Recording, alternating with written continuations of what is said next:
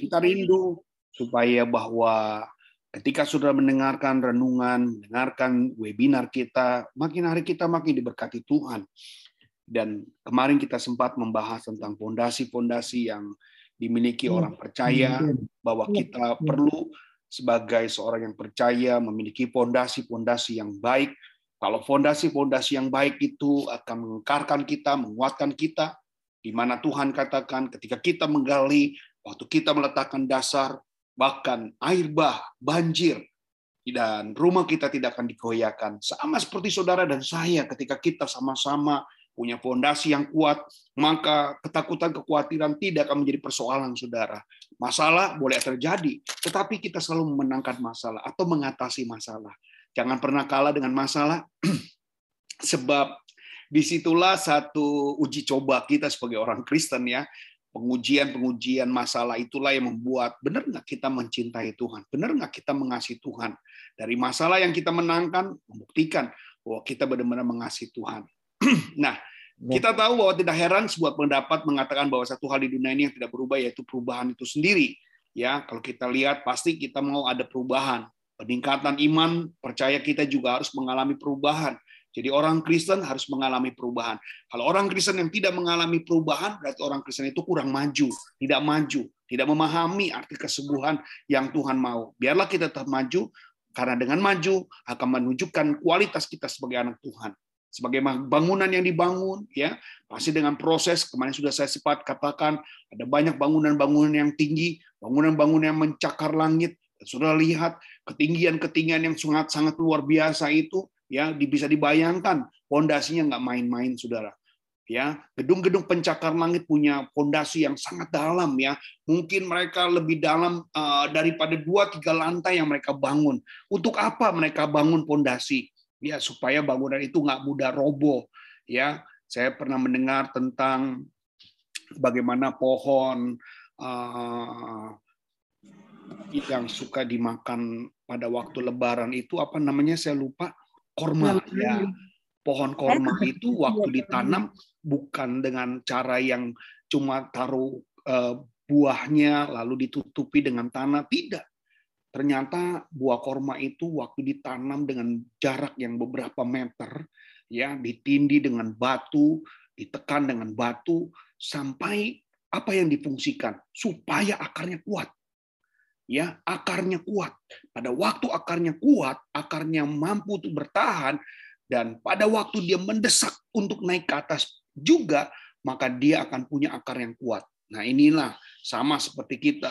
Kalau kita sudah berakar, sudah memiliki fondasi yang benar, maka kita akan mudah.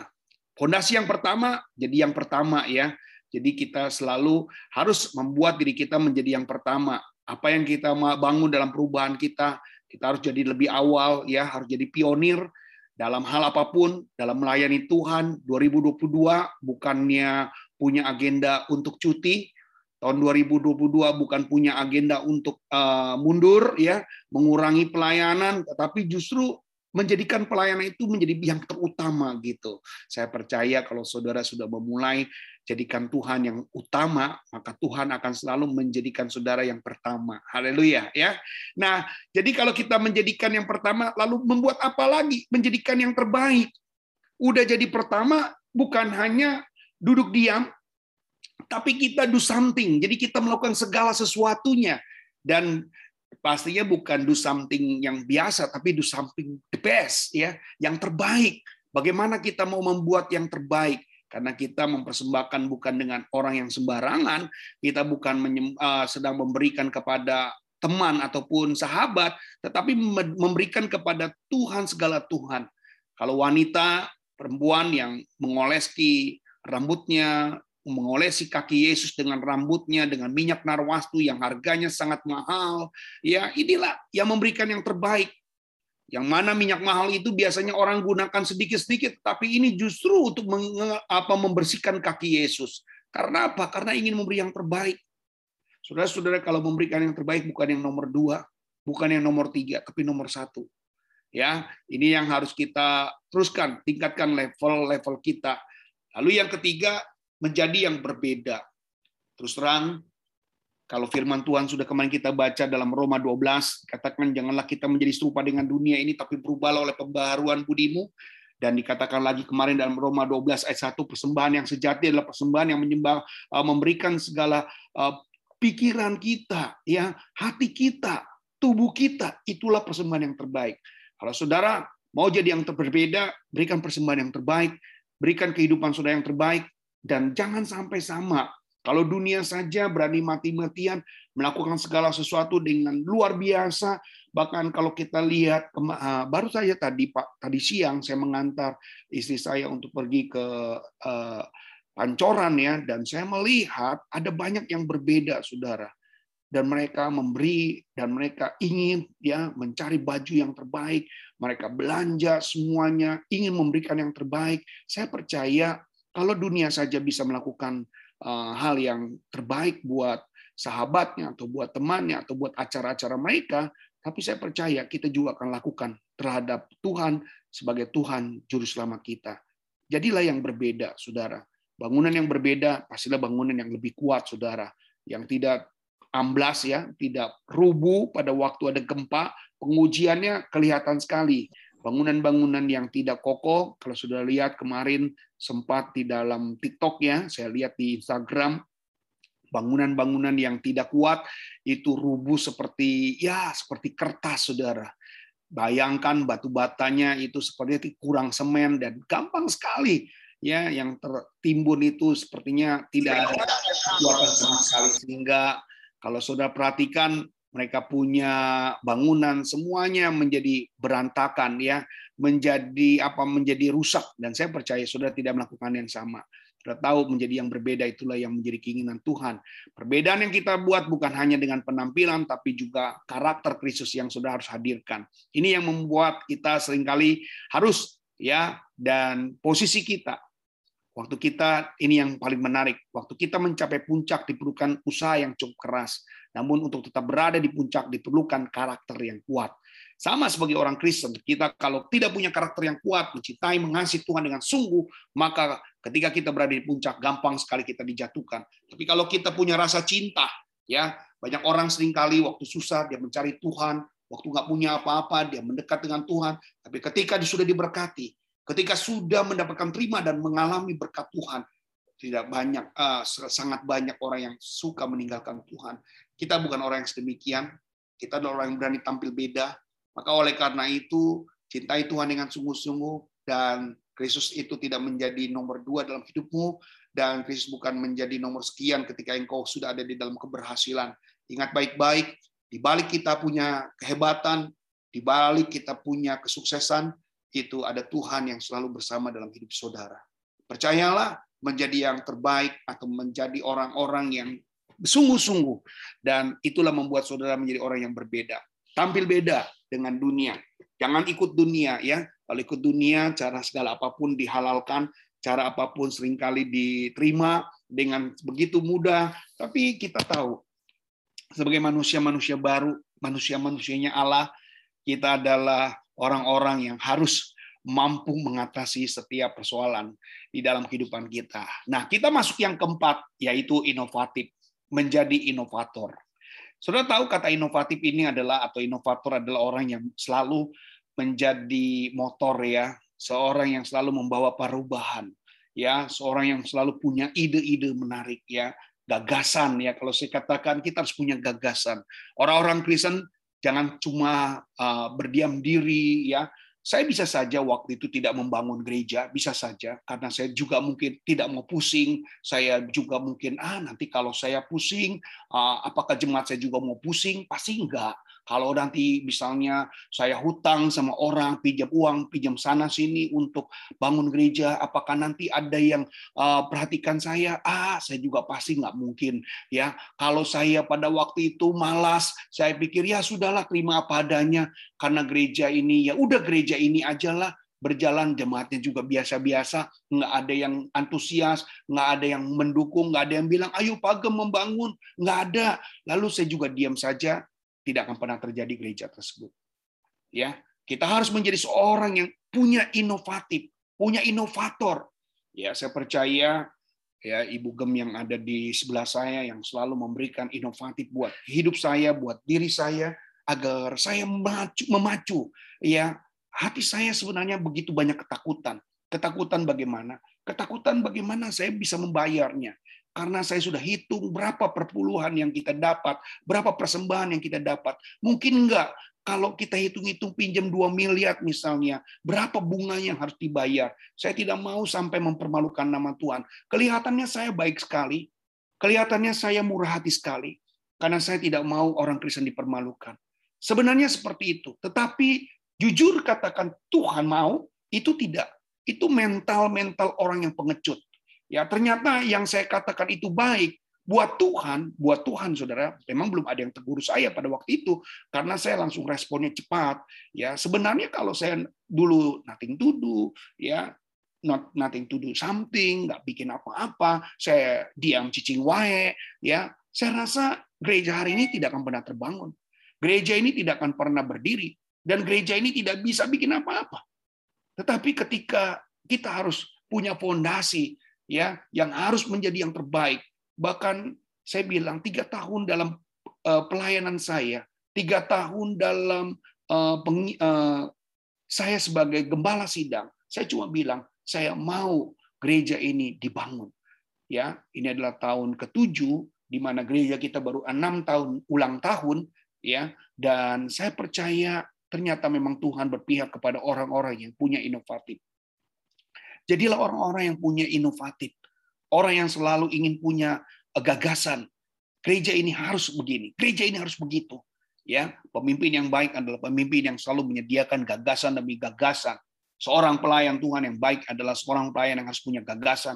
Kemarin sempat saya katakan, saudara-saudara kita harus mendukung.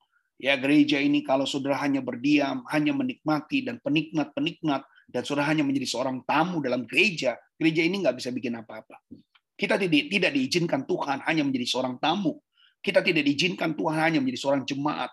Berkali-kali saya katakan, siapakah yang menggantikan tugas Tuhan ketika dia naik ke surga? Siapakah yang menggantikan tugas Tuhan ketika dia naik ke surga?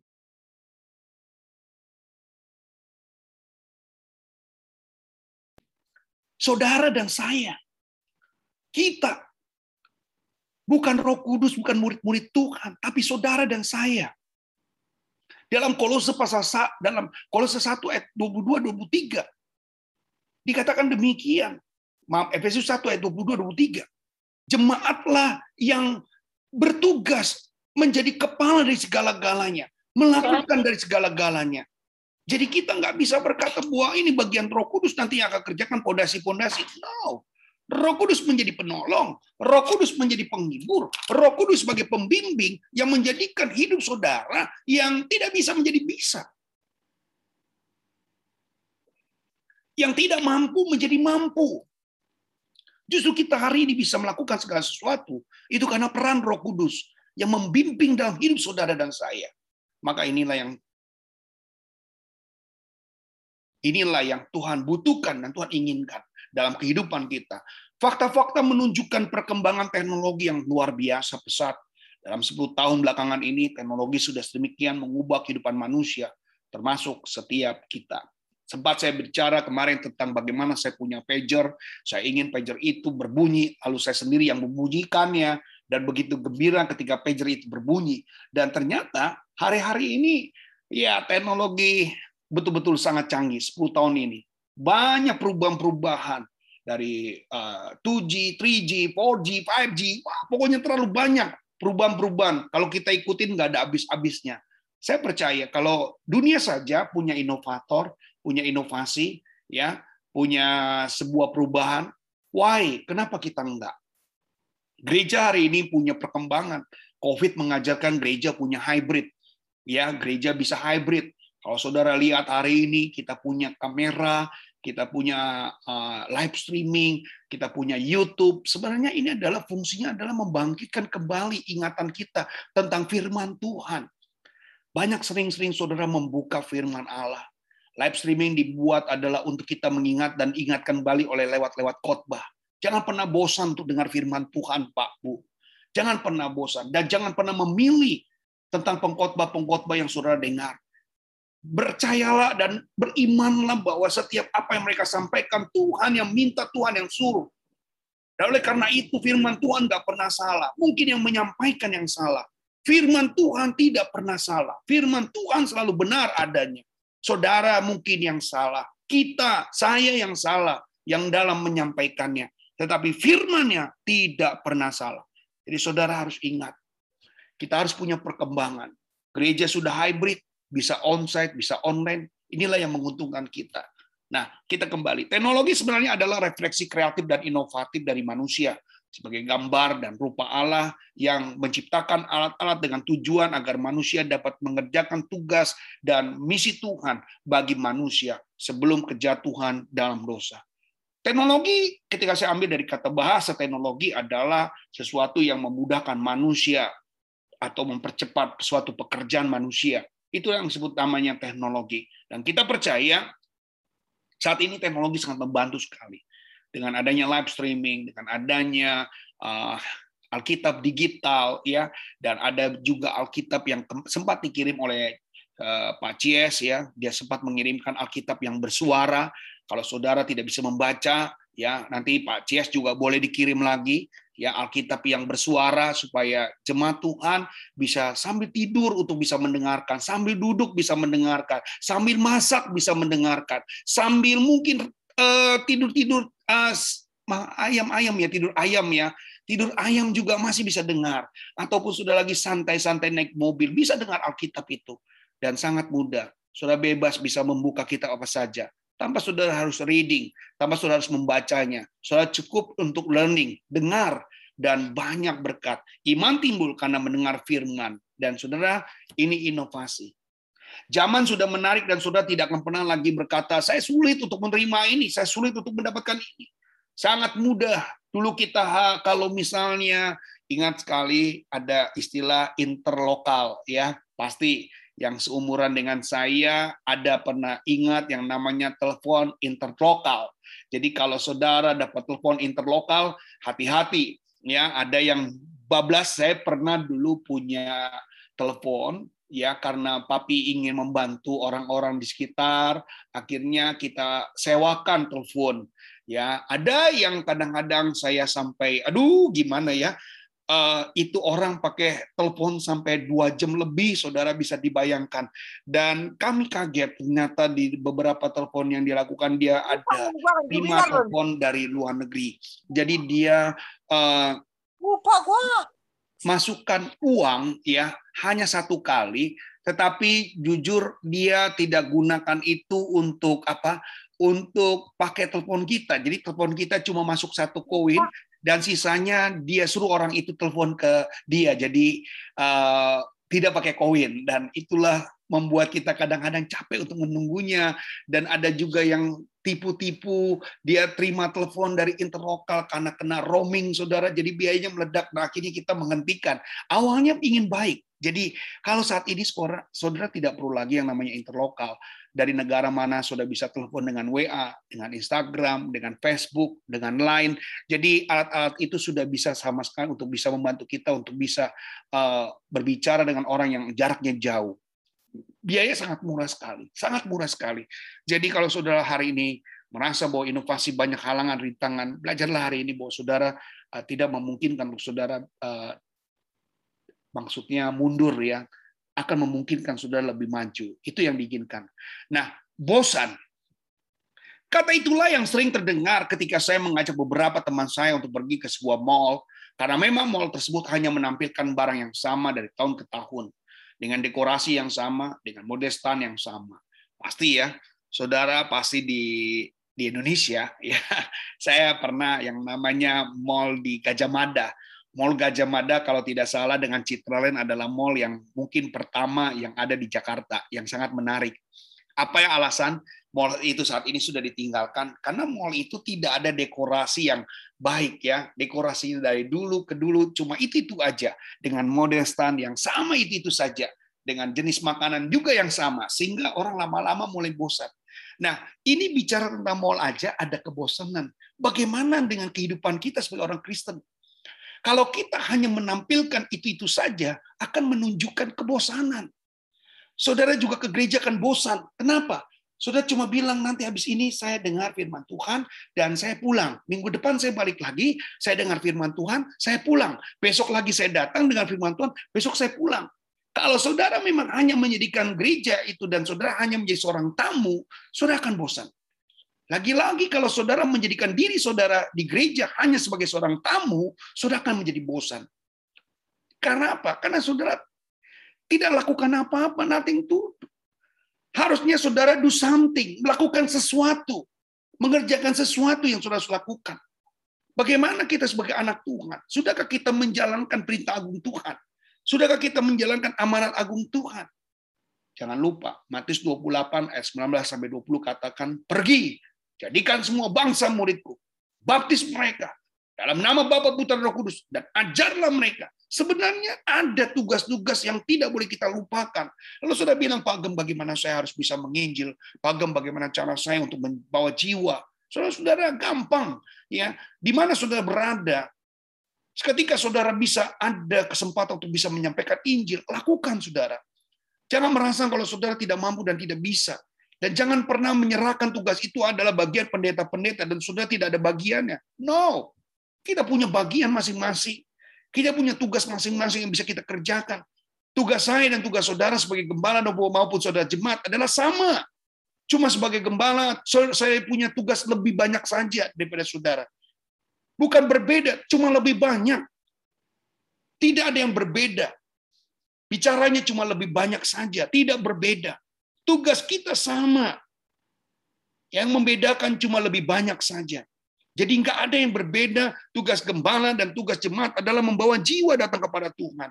Jadi jangan sudah hanya menilai gereja, wah ini jemaatnya nggak bertumbuh, nah jemaatnya nggak bertambah. Kalau ada jemaat baru, saudara harus berpikir, apakah itu yang saya yang bawa? Kalau ada jemaat baru, pernahkah saudara berpikir, oh dia saya yang bawa, dia saya yang menangkan. Nah hari ini jemaat Tuhan, kalau saudara hanya duduk diam, memperhatikan gereja, hanya sebagai seorang tamu yang datang, atau sebagai seorang penikmat, penonton di bioskop, yang hanya melihat-melihat, saudara akan capek, dan saudara akan melihat kebosanan yang terjadi. Maka pondasi yang keempat ini haruslah punya inovator. Gerakan baru untuk membawa jiwa. Gerakan baru untuk memenangkan jiwa. Gerakan baru untuk tahun ini, ada satu jiwa yang saya menangkan. Ini yang harus saudara mulai. Mau saja yang menunjukkan hal yang terus, itu terus, ada bosannya, bagaimana saudara. Manusia modern dengan kecepatan perubahan, otomatis dan terpacu untuk menjadi orang yang mudah bosan.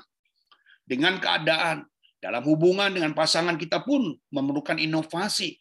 Entah kita bisa berkreasi ke tempat yang unik, beda, dan tidak membosankan. Mungkin murah, ya, mungkin murah. Untuk menjadi hubungan yang baik itu tidak harus selalu mahal. Ya, untuk membuat sebuah rumah tangga baik juga tidak perlu ada yang harus mahal. Tetapi dengan inovasi-inovasi, kalau kehidupannya itu terus ya, lama-lama juga bosan ya saudara, berangkat kerja, pulang kerja, tidur, besok pagi kerja lagi, terus kerja, dan saudara tidak punya inovasi sama sekali dalam rumah tangga saudara, dan saudara merasa menuntut orang lain yang harus mengubah, jangan berharap saudara. Kita jangan pernah menuntut orang lain yang untuk mengubah kita, tapi kita belajar untuk bersama-sama mengubah keadaan yang bersama-sama. Saya katakan gereja kita juga akan terasa bosan kalau terus-menerus seperti demikian. Tidak ada hal-hal yang baru, tidak ada hal-hal yang menarik. Tapi saya terus mencoba untuk membawa hal-hal yang menarik, yaitu dengan khotbah-khotbah, dengan tema-tema khotbah yang selalu berubah. Kalau gereja kita tidak punya visi-misi, gereja kita tidak punya mungkin program kerja atau proker yang baik, sudah akan bosan. Ya, kami sudah punya tujuan, bulan apa untuk pergi kemana. Ya selama kita ada kesempatan, why not? Lagi-lagi, kenapa tidak kita lakukan yang terbaik? Gembala saudara tidak harus hanya memikirkan saudara-saudara, tetapi mari kita berpikir bersama-sama. Ingat adanya gembala, bukan saudara hanya memiliki dia untuk membuat inovasi, tapi saya mengajak saudara untuk bersama-sama, untuk kita memiliki inovasi. Itu yang paling penting. Karena tugas kita dari Tuhan nggak ada yang beda. Ya, kalau tugas gembala dengan saudara tidak ada yang beda. Yang membedakan adalah saudara mungkin lebih sedikit, gembala mungkin lebih banyak. Itu saja. Ya, tidak berbeda. Sama kita lihat ini bangunan yang baru, kita lihat bagaimana konstruksi yang mereka siapkan adalah konstruksi yang tidak main-main.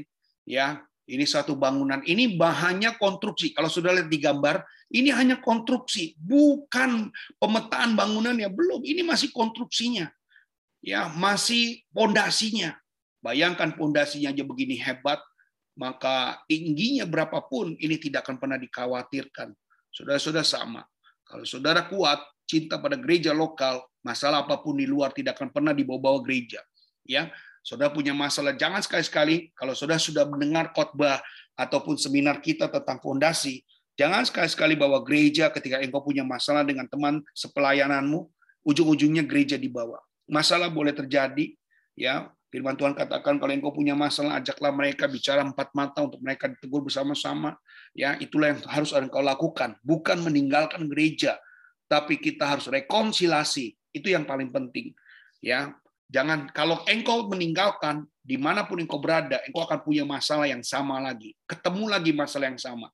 Maka oleh karena itu, saran saya ketika kita punya persoalan, inovasi kita adalah adakan rekonsiliasi, bicara empat mata, supaya tuntas, ya. Dan kita tidak akan ujung-ujungnya Tuhan yang disalahkan, ujung-ujungnya Tuhan ditinggalkan. Tidak sedemikian. Alkitab menunjukkan bahwa orang yang melakukan inovasi dalam pekerjaannya akan mencapai puncak. Kita lihat Yusuf dengan inovasi, cara berpikirnya berasal dari hikmat Tuhan, berhasil mencapai posisi puncak karena apa yang dikerjakannya di Mesir. Saudara lihat, tugas yang dilakukan oleh Yusuf adalah tugas yang tidak pernah dikerjakan oleh orang Mesir pada saat itu. Maka jangan heran kalau Yusuf membawa sebuah inovasi, ya. Padahal mungkin kalau orang yang tahu seperti Yusuf mudah untuk mengerjakannya. Tapi sayang sekali tidak ada orang yang bisa seperti Yusuf. Sehingga setiap pekerjaan yang dilakukan oleh Yusuf seperti perbuatan yang sangat ajaib, padahal itu pekerjaan yang biasa. Nah, hari-hari ini saya yakin gereja kita butuh saudara. Mari bangun, jangan diminta baru bekerja, jangan disuruh baru melakukan. Ya, amin. Jangan diminta baru bekerja, jangan disuruh baru melakukan. Ini satu hal yang saudara boleh catat di memo saudara ataupun saudara kalau punya story, wah ini gembala punya pesan, ya. Jangan jangan harus diminta baru bekerja, jangan baru disuruh baru melakukan, karena itulah kebiasaan kita. Habit yang seperti itu mari kita tinggalkan. Pak, Bu, dengar baik. Kebiasaan yang seperti itu harus kita tinggalkan. Kita jangan menjadi orang yang baru diminta baru bekerja, ya, diminta baru lakukan, diminta baru dilaksanakan, diminta baru ingat. Dan kan ini pekerjaan kita bersama, ya, ingat ini pekerjaan kita bersama. Yang kelima, excellent, harus sempurna. Fondasi kita harus sempurna. Gagal sedikit saja, ya pernah terjadi. Kalau saudara coba-coba ada kenakalan-kenakalan waktu membangun pakai besi yang namanya ada istilah besi banci. Ya, kalau yang suka bangunan ngerti, ada istilah besi banci. Besi banci itu adalah besi yang ukurannya kurang dari apa yang sebenarnya. Kurang dari apa sebenarnya. Ya, sama. Kalau kita punya fondasi tidak sempurna, ya maka kita akan gagal. Tuhan membawa kita menjadi orang yang excellent, harus sempurna. Ya, melakukan sesuatu harus sempurna, goalnya harus ada. Orang Kristen harus punya goal. Ketika orang Kristen nggak punya goal, maka orang Kristen itu nggak punya harapan. Saya ingatkan lagi-lagi, orang Kristen harus punya goal. Goalnya apa yang dia inginkan sebagai orang Kristen? Saya harus jadi hamba Tuhan, saya harus jadi pelayan Tuhan. Maka saya katakan ini, niat hidup kita, change hidup kita ini bukan hanya makan minum, menghabiskan nasi atau menghabiskan beras, atau kawin mengawinkan punya anak. No, bukan goal kita, bukan itu. Goal kita adalah bagaimana kita sudah melakukan apa yang Tuhan punya mau. Apakah kita sudah mengerjakan apa yang Tuhan sudah minta? Dan inilah yang harus kita koreksi dalam diri kita. Manusia bisa sempurna, saudara. Bapak sempurna, kita juga bisa menjadi sempurna. Kesempurnaan ini bukan sesuatu yang sulit ditiru, sesuatu yang tidak bisa dilekat dengan diri kita. Bisa, saudara. Kesempurnaan ini pasti bisa, karena Bapak kita sempurna. Dia selalu ingin kita juga menjadi sempurna padanya yang Tuhan mau.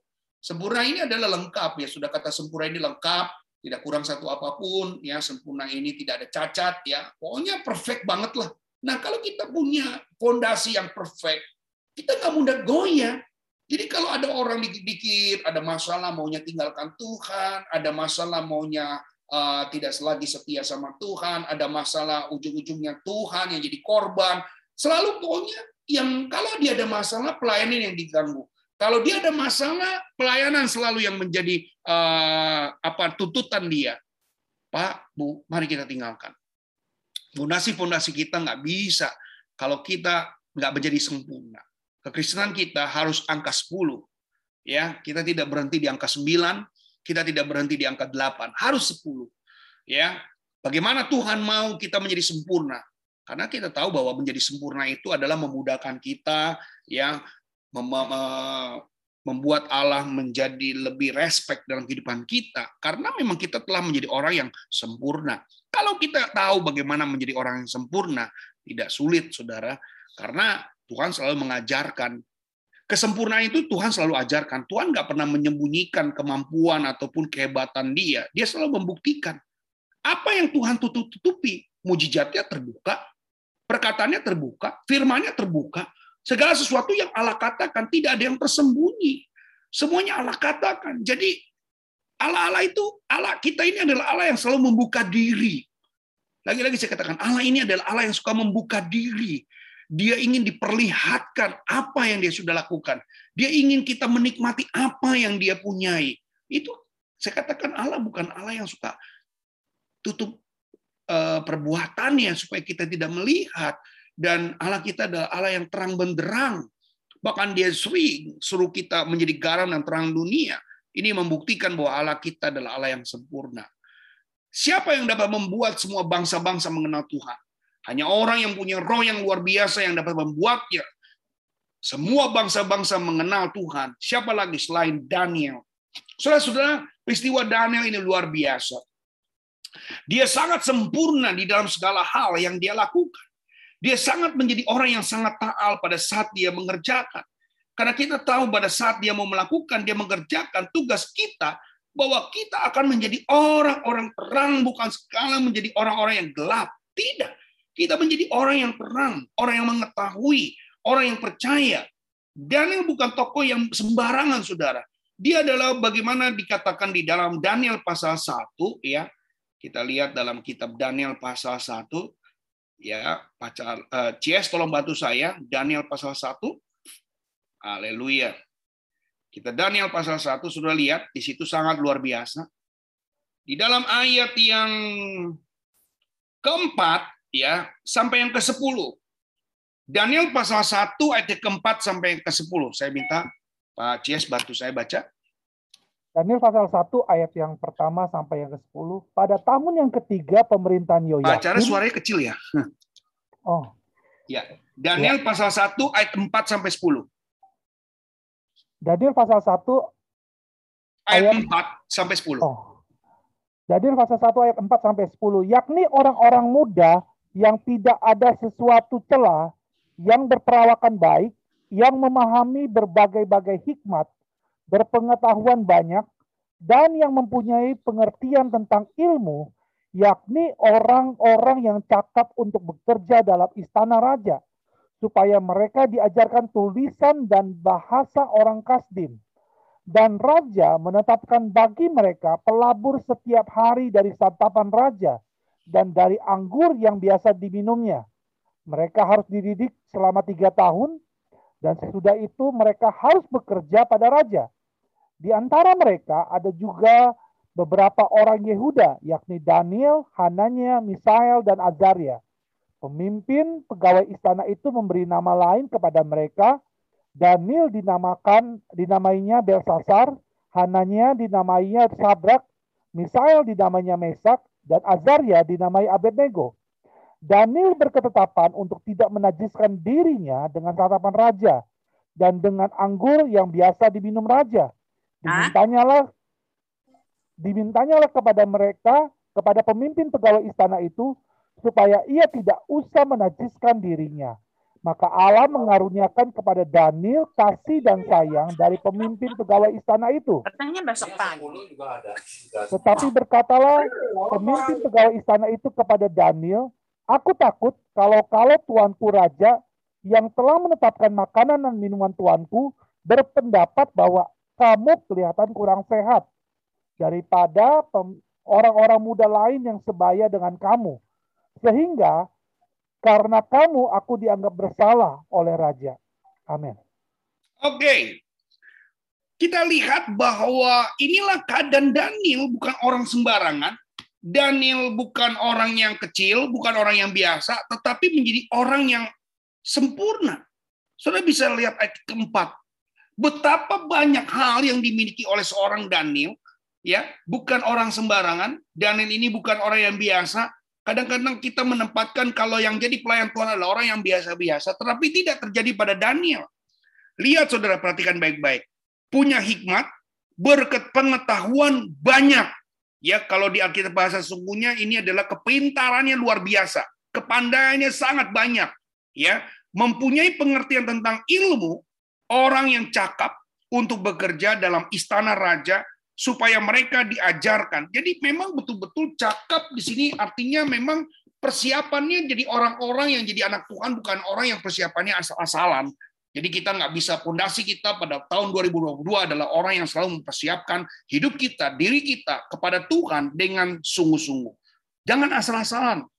Kita harus memberikan yang sempurna seperti Bapa yang sempurna. Bagaimana Allah selalu mengajarkan tentang kesempurnaannya ini? Ya, kalau sudah lihat Daniel, bukan tipikal-tipikal orang bodoh. Ya, kalau kita lihat kadang-kadang, kamu ngapain jadi pendeta? Kamu udah nggak gagal sini, gagal sana, ya udahlah kamu jadi hamba Tuhan aja, kamu jadi pendeta. Salah, ya. Yang jadi pendeta adalah orang-orang yang harus, orang-orang yang punya kompetensi yang hebat. Karena apa? Karena dia punya tugas untuk memimpin umat, dia bertugas untuk memimpin jemaat. Kalau orangnya itu tidak punya kemampuan, maka mau dikemanakan jemaat ini? Ya, kalau kita tidak punya pimpinan atau pemimpin yang inovatif, yang excellent, yang sempurna, maka kita nggak akan punya gereja yang besar, kita nggak akan menjadi gereja yang mampu untuk memenangkan jiwa, karena tidak ada motivasi sama sekali. Nah, ini yang dijadikan. Nah, kita lihat setelah Daniel tadi dibaca, Daniel merupakan salah satu pahlawan iman yang disebut memiliki the spirit of excellence, roh yang luar biasa. Berbicara tentang excellence, tidak berbicara tentang penampilan fisik di luar, namun lebih pada mentalitas dan roh yang ada di dalam kehidupan kita. Saya sering kali mengatakan kepada beberapa orang, jangan pernah mempromosikan diri Anda terlalu banyak, ya. Dan kita sering kali tahu bahwa disinilah kita harus tahu apa yang Tuhan mau pakai. Kita harus menjadi orang yang sempurna. Sempurna itu tidak bercacat. Sempurna itu hampir tidak ada yang lemah, hampir tidak ada yang salah. Saya yakin kalau fondasi yang sempurna ini dimiliki oleh saudara, kesempurnaan ini menjadi milik saudara, maka akan mudah gereja Tuhan untuk bangkit. Saya percaya target gereja Tuhan kemarin waktu rapat saya katakan kita harus mampu untuk menjadi gereja yang terdepan, ya. Kita tahu kalau besok kita ada doa hari Kamis, ya, kita mulai ada KKA dan saat itu kita sudah mulai puasa. Mari kita puasa sama-sama, ya. Pemberitaan sudah diberitakan lewat FB, lewat IG, ya. Saya percaya nanti malam juga akan di-share bagaimana kita akan ada doa 3 hari, ya. Hari Jumat itu doa secara Zoom. Ya, saya ingin mengingatkan saudara, ayo ikut. Kita bisa sama-sama. Kita harus sama-sama untuk bisa jadi berkat. Kemudian kita juga bisa ikut di hari Sabtunya jam 6 pagi untuk kita berdoa bersama-sama. Kemudian minggunya kita akan celebration of prayer. Ini dilakukan oleh GSCA. Mari kita bangkit diri kita. Kita harus menjadi orang yang sempurna. Apapun yang bisa gereja kita lakukan, kita lakukan. Apa yang bisa gereja minta, kita kerjakan. Ya, kita belum diminta hidup kita untuk mati. Kita baru diminta waktu kita untuk bisa melayani Tuhan, memberikan waktu mendengar. Itulah yang harus saudara kerjakan dan lakukan. Sebab orang lain akan menilai apa yang kita kerjakan. Apa saja yang kita kerjakan merupakan promosi yang terbaik bagi kehidupan kita. Itulah sebabnya untuk menilai seseorang, perusahaan selalu memberikan seleri atau gaji yang merupakan wujud penilaian perusahaan kepada seseorang dari apa yang dikerjakan. Ya, kalau Tuhan tahu apa yang sudah kerjakan, jangan minta gaji daripada manusia. Tapi mintalah gaji yang terbaik dari Tuhan. Karena Tuhan adalah bos dari segala-gala bos yang ada di dalam dunia. Ya, kita percaya kalau Tuhan melihat, karena apa? Karena dalam kehidupan kita ada sesuatu yang menarik. Nah, apa yang membuat Daniel terpilih? Apa yang membuat Daniel menjadi excellent? Ya, lihat saudara, yang pertama dia menjadi orang yang bisa dipercaya. Yang kedua dia adalah orang yang setia. Dia adalah orang yang mengenal dan mengasihi Allah. Dan yang keempat, Daniel orang yang berhikmat. Bapak Ibu yang kasih dalam Tuhan, kita tahu bahwa sesuatu yang Tuhan mau beri kepada Daniel sebagai contoh untuk kita menjadi orang yang excellent, menjadi orang yang sempurna. Jangan pernah takut, saudara. Lihat Daniel, walaupun sudah diancam dengan kematian, kalau memang belum waktunya, kita tidak akan pernah mati, Pak, Bu. Saya bukan menantang untuk saudara mati buat Tuhan dengan cara yang konyol, bukan. Tetapi ada waktunya. Daniel diperhadapkan dengan singa yang lapar. Kalau tidak salah ada 23 ekor singa yang pada saat itu dipelihara oleh Nebukadnezar. Dan saudara bisa perhatikan, Sadrak, Mesak, Abednego pun demikian. Dia sudah diperhadapkan dengan dapur api yang berapa kali dipanaskan kembali, saudara. Ya, ditambah berkali-kali panasnya. Untuk apa? Ya, sudah lihat. Bagaimana peristiwa-peristiwa itu dialami. Bagaimana peristiwa-peristiwa itu dirasakan. Dan saya percaya, ya kalau saudara hari ini mengalami semuanya, ya, saya yakin ya bagaimana Sadrak Mesak ini ada kesan di mana Tuhan selalu menjadi orang yang luar biasa dan adalah ajaibnya Tuhan buat kita semuanya. Tuhan selalu membuat sebuah keajaiban. Dia percaya keajaiban-keajaiban yang Tuhan mau beri kepada kita bukan keajaiban yang biasa. Ya, coba saya minta Pak Sam bantu saya baca di dalam kitab Daniel pasal yang ketiga. Daniel pasal yang ketiga. Kita akan terus masih baca dalam kitab Daniel. Coba dilihat dari ayat yang 15, Pak. Daniel 3 ayat 15 sampai 25, Pak. Daniel 3 ayat 15 sampai 25 demikian firman Tuhan. Sekarang jika kamu bersedia demi kamu mendengar bunyi sangkakala, seruling, kecapi, rebab, gambus, serdam, dan berbagai-bagai jenis bunyi-bunyian, sujudlah menyembah patung yang kubuat itu. Tetapi jika kamu tidak menyembah, kamu akan dicampakkan seketika itu juga ke dalam perapian yang menyala-nyala. Dan dewa manakah yang dapat melepaskan kamu dari dalam tanganku? Lalu Sadrak, Mesak, dan Abednego menjawab Raja Nebukadnezar, tidak ada gunanya kami memberi jawab kepada Tuanku dalam hal ini.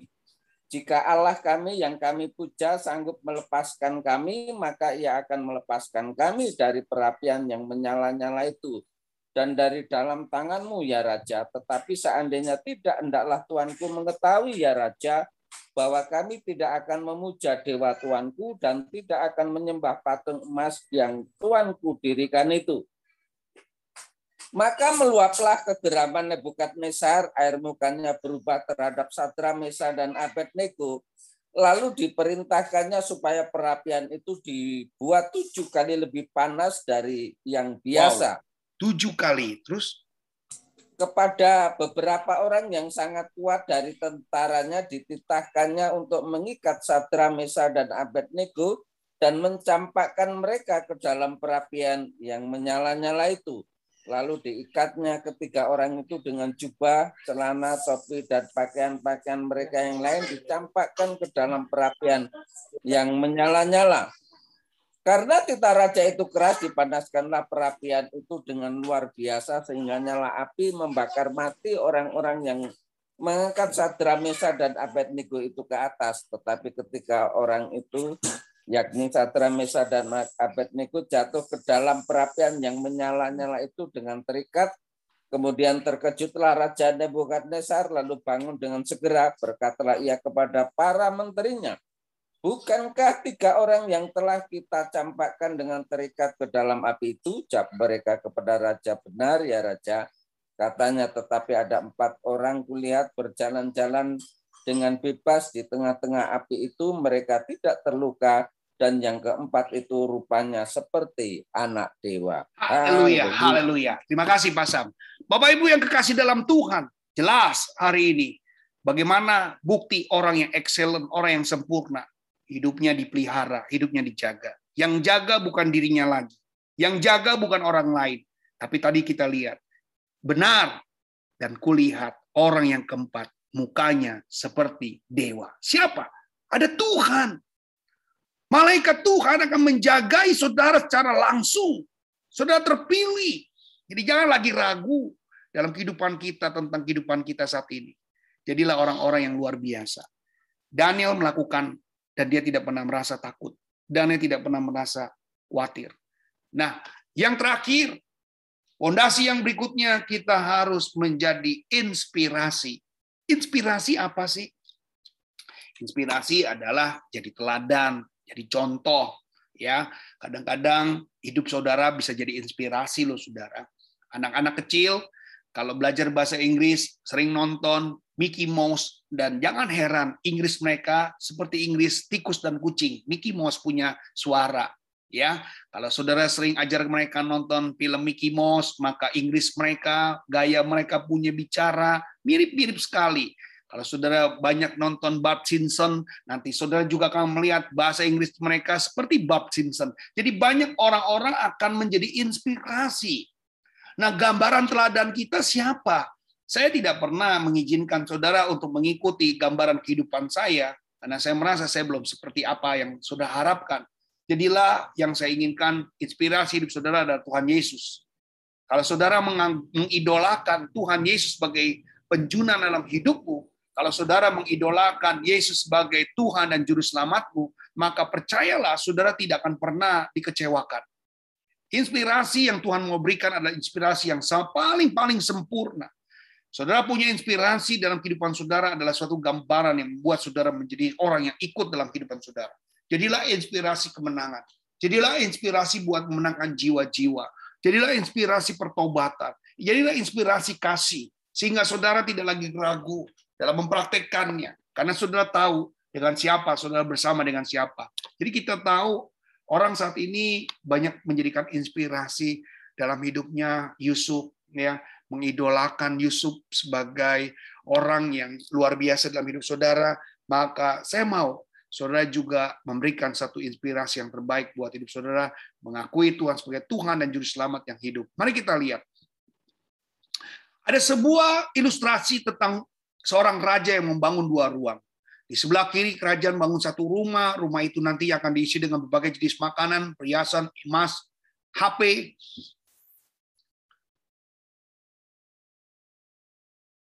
Pakaian berbagai model, dan berbagai jenis film.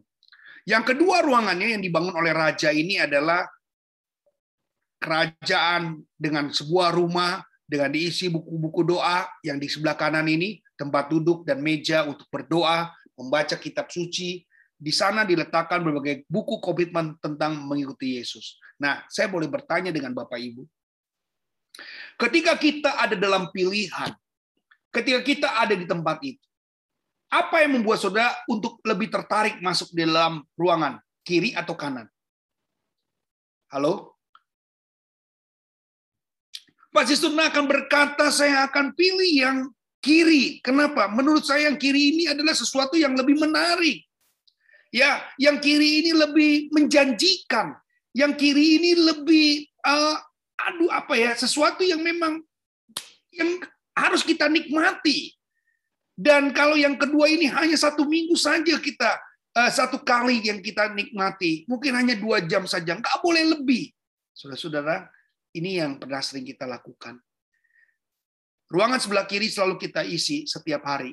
Tetapi ruangan yang kanan, ini seringkali kita isi hanya 2 jam. Dan itu pun nggak boleh lama-lama. Kalau saudara udah mulai lama-lama, 2 jam dalam rumah Tuhan, 2 jam dalam gereja, saudara sudah tidak nyaman. Nah, ini gambaran hati kita sebelah kiri dan sebelah kanan. Kalau saudara-saudara ini mau menginspirasikan Tuhan, saudara tidak akan pernah mau meletakkan Tuhan seperti saudara berada di kamar yang kiri. Jangan, saudara. Ini hal yang seringkali kita lakukan. Bahwa kita tahu bahwa bagaimana kita mengakui Allah yang Maha Besar, kita mengakui Allah yang bijaksana, pemberi hidup. Tapi mengapa lebih banyak memikirkan barang yang fana, hal-hal yang sesaat. Coba renungkan dalam hidup mana yang lebih menguras energimu. Hari ini kalau saudara lihat, saudara tidak bisa pegang HP, apa saudara tidak lebih susah tidak baca Alkitab?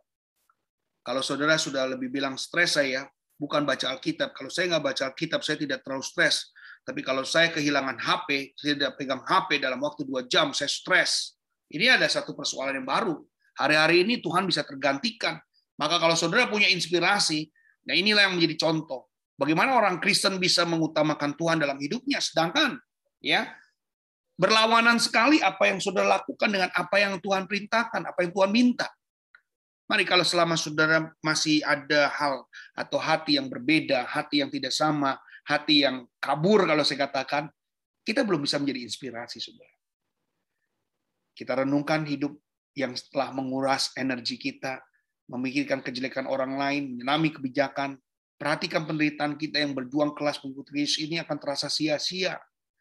Kita beragama agar memiliki harta yang kekal, tapi mengapa banyak di antara mereka yang sibuk dengan hal yang fana dan lupa dengan yang rohani? Lihat diri kita, amati kekayaan kita. Apakah kita punya kekayaan rohani? Kita mampu memaafkan, rajin berdoa, punya kemampuan mengoreksi diri kita. Apakah kita ada orang yang setia dan dalam pertobatan? Internalisasi darinya dalam bisa dikembangkan. Nah, inilah yang seringkali kita menjadi terpojokkan. Fondasi kita untuk menjadi orang yang inspirasi terkadang tidak menjadi satu teladan yang baik. Hidup kita masih penuh dengan yang namanya kamar kanan, kamar yang di kiri. Kita masih penuh dengan kamar kiri kita daripada kamar kanan kita, saudara. Waktu kita untuk berdoa rasanya sedikit sekali.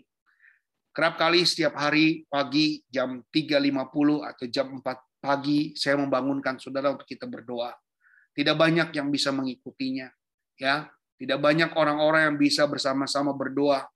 Hanya beberapa orang saja dari jumlah gereja yang hampir 300 orang untuk berdoa. Terlalu sedikit menurut saya.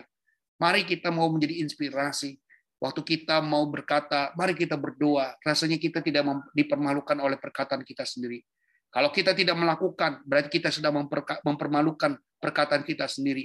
Bagaimana mungkin suruh orang berdoa, kita tidak berdoa? Bagaimana mungkin suruh orang baca kitab, kita tidak baca Alkitab? Bagaimana mungkin kita suruh kita setia, kita sendiri tidak setia?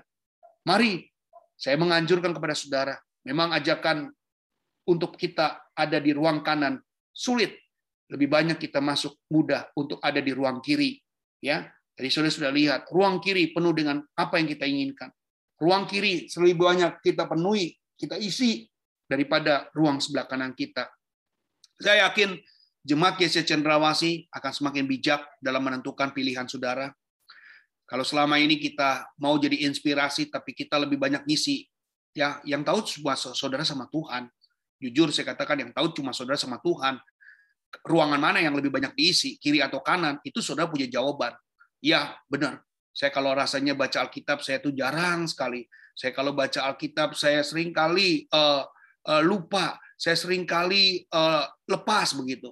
Saya seringkali begini, tapi kalau ruang kanan saya itu sepertinya, aduh, gimana ya? Udahlah, itu kayaknya jatahnya buat hari Minggu dan juga nggak boleh lama-lama karena Minggu mau ajak keluarga. Saudara lebih banyak waktu buat keluarga ketimbang saudara berdoa sama Tuhan.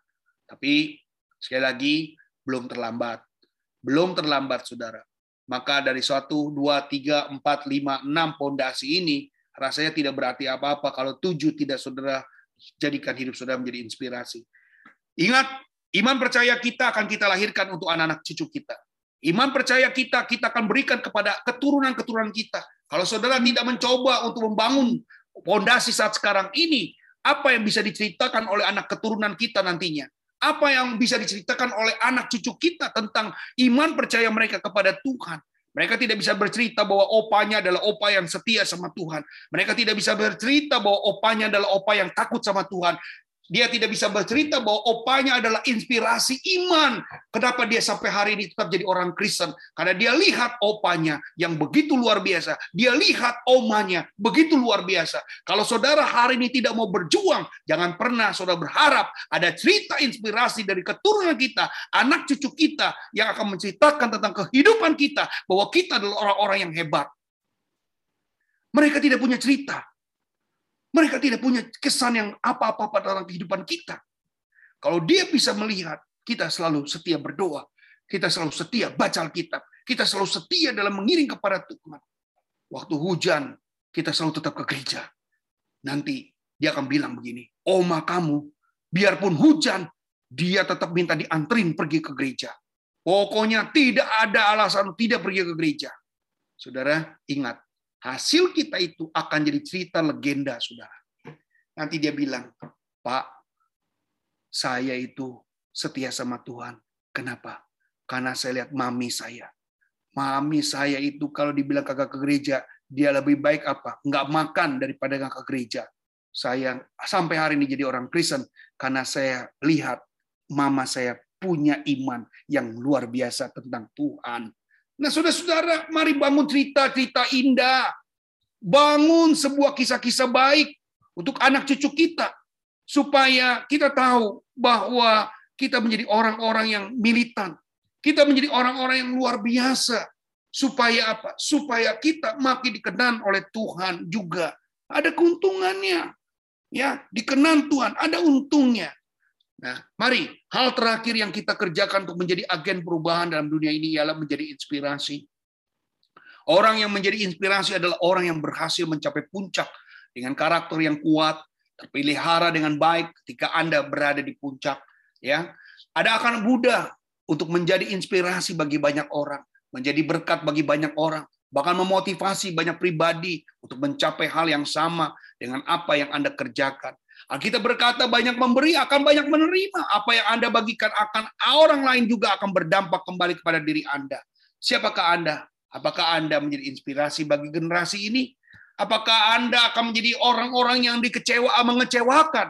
Apakah Anda menjadi orang yang tidak menjadi inspirasi? Ah, saya nggak mau jadi orang Kristen. Kenapa? Saya lihat papa mama saya berantem terus. Saya nggak mau jadi orang Kristen. Ya, katanya melayani, tapi papa mama rumahnya kaya neraka. Saya nggak mau jadi orang Kristen karena melihat papa mama selalu tidak pernah baik, selalu cekcok. Saya tidak mau jadi orang Kristen karena papa mama saya tetap saja berjudi. Saya tidak mau jadi orang Kristen karena tiap hari papa mama saya juga berbohong. Ya, saya tidak mau jadi orang Kristen.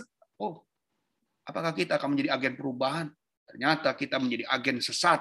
Saudara sama saja menutup pintu keselamatan. Dan orang ketika saudara ajak ke gereja, dia tertawa. Papa mama ajak saya ke gereja. Papa mama sudah lihat kehidupan papa mama baik.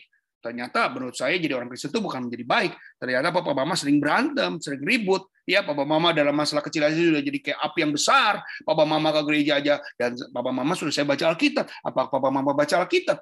Papa mama suruh saya berdoa. Saya nggak pernah lihat papa mama berdoa. Saya mau aja papa mama pergi ke ibadah. Papa mama seringkali tidak pernah ke gereja. Dengan alasan, dengan berbohong sana-sini. Saudara-saudara, kita bukan menjadi agen perubahan. Tapi kita akan menjadi agen destroy. Agen yang menghancurkan generasi orang yang percaya kepada Tuhan. Generasi orang yang percaya sama Tuhan ragu karena melihat kapasitas, kualitas saudara sebagai orang Kristen. Jangan rusak diri saudara. Fondasi yang ketujuh ini akan selalu membuat inspirasi positif buat hidup saudara. Lihatlah bahwa bangunan boleh saja tampak sangat indah dari luar. Namun kualitas sesungguhnya baru akan terlihat apabila ada goncangan, ada gangguan yang menerpanya. Bangunan yang punya fondasi kuat tidak akan gampang rusak meski dilanda berbagai bencana. Tapi sebaliknya, bangunan yang dibangun ala kadarnya akan porak-poranda, hancur berkeping-keping ketika badai, banjir, air bah datang menghantamnya. Sama halnya bangunan seperti pula kerohanian kita. Agar kuat, kita perlu memperhatikan, kita perlu menitikberatkan pertumbuhannya dalam sebuah dasar yang kuat. Hidup kita pun akan seperti jika kita dibangun dengan fondasi yang benar-benar kokoh. Oleh karena itu, hendaklah kita tidak berhenti hanya dengan percaya dan membaca, namun melanjutkan itu pula dengan menjadi pelaku, mampu menjadi terang dan garam di mana kita berada. Perhatikan baik-baik, kehidupan kita sudah dibangun dengan fondasi yang kuat atau belum. Jika belum, benahi. Sekarang waktunya, bukan besok. Sekarang waktunya untuk berani mengambil keputusan. Kalau kita telanjur, maka amblas, luluh, lantak, bahkan berkeping-keping. Bapak Ibu yang kasih dalam Tuhan, saya percaya saudara akan selalu menerima sambutan, menerima masukan dari apa yang kita baca, apa yang kita pelajari dalam webinar ini. Webinar ini sangat menarik sekali, saudara. Saya juga merasa diberkati waktu mendengar, waktu membagikan, waktu menyampaikan, waktu membaca, saudara. Kita kadang-kadang mau nggak menjadi agen perubahan? Maukah kita mau menjadi agen perubahan? Atau kita menjadi agen yang menghancurkan? Kita memberikan contoh yang tidak baik. Kita menggambarkan orang Kristen yang rusak.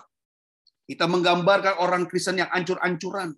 Kita menggambarkan orang Kristen yang berantakan, yang penuh dengan kedustaan. Selalu ada topeng. Orang Kristen yang punya topeng. Orang Kristen yang selalu pura-pura. Mari Kita nggak akan pernah mau menjadi orang yang sedemikian. Mari berdiri teguh, terus belajar dari pengalaman yang ada. Kepura-puraan tidak akan pernah bertahan. Kepalsuan itu sifatnya semu. Mari kalau saudara tidak mau hidup dalam kepura-puraan, tidak mau dalam keadaan semu, bangkit, bangun saudara. Karena disinilah letak untuk saudara bisa tetap berdiri. Bukan besok, bukan nanti, tapi sekarang.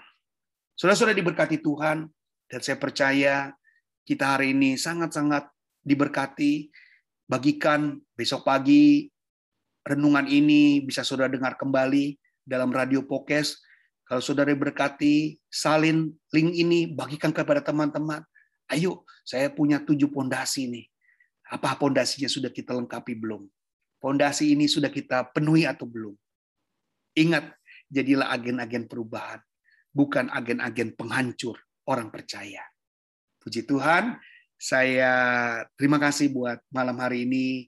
Tuhan Yesus pasti-pasti memberkati. Ada yang mau bertanya, Bapak Ibu?